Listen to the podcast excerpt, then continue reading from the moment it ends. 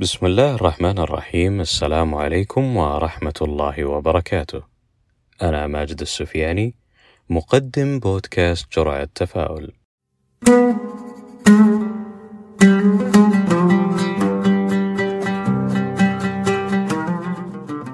الجميع يرغب بفهم ومعرفة الوصفة السحرية للنجاح أو لتحقيق أهداف معينة، صغيرة كانت أم كبيرة، خصوصًا عند اتخاذ القرار للقيام بشيء جديد في الحياة مثل خسارة الوزن أو ادخار المال أو تعلم لغة ومهارة جديدة أو الإقلاع عن التدخين وغيرها من الأهداف.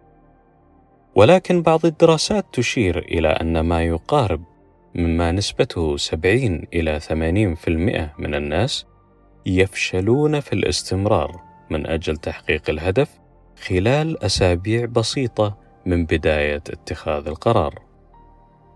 والسؤال هنا هو ليش الناس هذه تفشل في الاستمرارية بالرغم أن وقت اتخاذهم لهذه القرارات كانوا على الأغلب متحمسين أو على الأقل متأكدين في داخلهم أنه عندهم رغبة لتحقيق هذه الأشياء.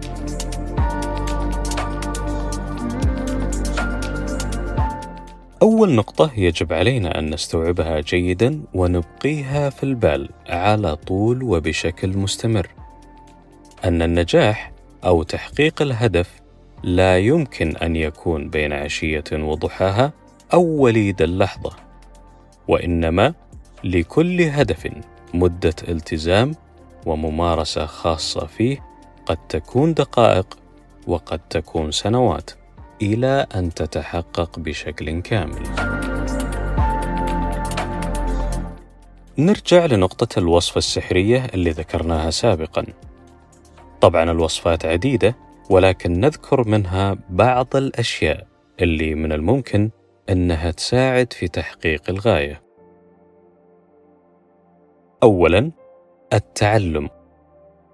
إذا عندنا هدف معين لازم نتعلم كيفية تحقيقه وكل هدف له مفاتيحه الخاصة مثلا لو كان الهدف خسارة وزن هذا يعني استشارة مختصين بالغذاء والحمية لو كان الهدف ادخار المال نسأل الماليين أو نقرأ المقالات المتعلقة بهذا الشيء في فضاء الإنترنت الواسع.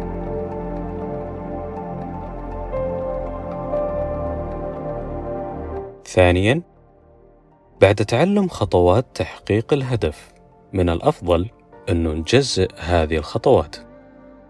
لأن أحيانا يشعر الإنسان بأن هذا الهدف كبير وشبه مستحيل ويتسلل إلى نفسه الإحباط قبل أن يتخذ الخطوة الأولى حتى.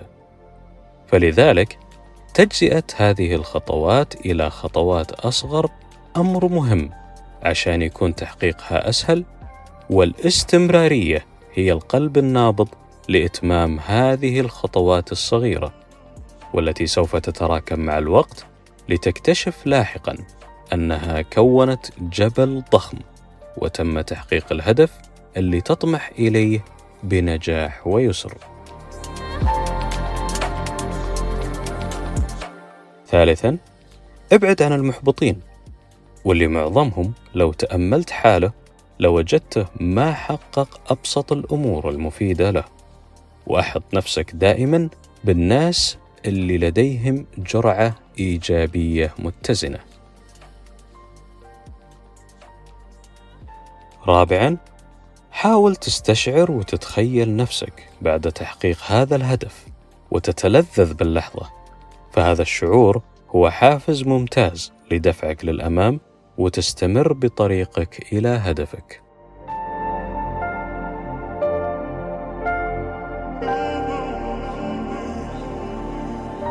لا يوجد إنسان نجح في تحقيق أهدافه دون أن يركز عليها. لم يتشتت بالظروف أو البيئة السلبية المحيطة. وبدون أن تكون لديه رغبة داخلية قوية بمثابة الوقود الذي يجعله يتقدم. بالإضافة إلى أنك تبدأ الآن ولا تؤجل. فالوقت إذا استغليته الاستغلال الأمثل يصبح صديقك وداعم لك.